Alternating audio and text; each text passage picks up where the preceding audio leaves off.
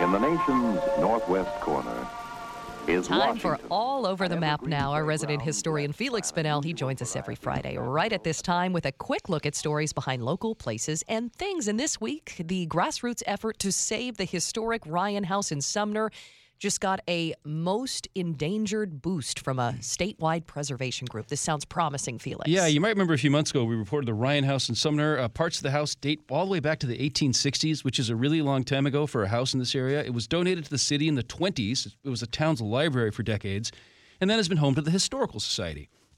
Now, the city of Sumner has been working for the past few years and had successfully raised a fair chunk of money to actually restore the house. And it's this historic structure right in the middle of town. It figures prominently in their long range planning as kind of a nexus between the past, present, and future of Sumner. It's all over these documents, and its role as a prominent public landmark is fully embraced all throughout the city. It's kind of crazy. Because at some point last summer, the city got some updated estimates on the cost to do the restoration, and they found some additional structural issues with the house, and they abruptly shifted gears. And without much public process, the city council voted to demolish the Ryan House instead. Boo! Okay, um, now, it- it- yeah, there you go. That's unbiased. It gave many people whiplash. It was such a rapid 180 from like years of work and fundraising toward restoration to fast tracking demolition instead.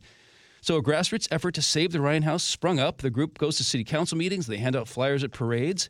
But the city doesn't seem interested in what those Sumner residents want. So that little friendly grassroots campaign also includes a legal challenge to the process by which the demolition permit was granted.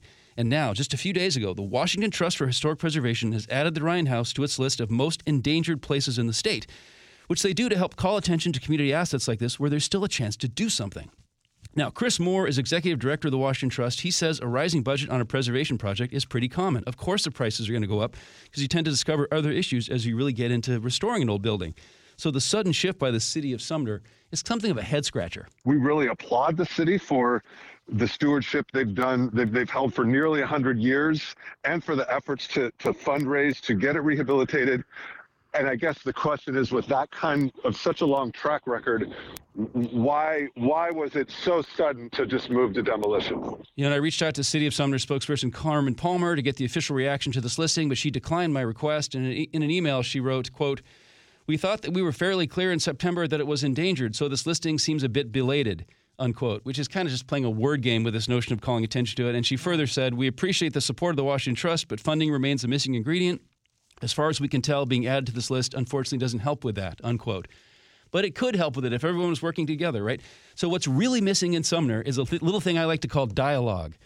Now, if if I was an elected official in Sumner, which I'm not, coincidentally, and a group of residents and business people were devoting hours of their volunteer time to try and raise money to restore a publicly owned historic house right in the middle of town, I'd be helping them and finding ways to work together, not ignoring them or battling with them. And working it into my reelection campaign. Exactly. Yeah. Vote for me and I'll save the Ryan House. And that's where Chris Moore, the Washington Trust, sees the real potential in this project. If there can be meaningful dialogue and a true partnership between the city of Sumner and those citizens willing to get involved in this crazy day and age. so i think that's part of the discussion is to work with the city and with the community to, to say hey th- th- there's a there's a combination there's a hybrid outcome of sorts that might that might work here that um, certainly keeps this building as a legacy building for the city but also finds other other ways to, to use it and have it be a real civic asset So the legal challenge for the demolition permit will be heard next month in Pierce County Superior Court. And wait, I've just been handed a bulletin. On ah. Sunday, February 25th, there will be a spaghetti dinner fundraiser at Purdy's Public House in Sumner. Yummy. I'll post a link on my Facebook page. We'll have it at MyNorthwest as well. And that's my unsolicited advice to the city of Sumner.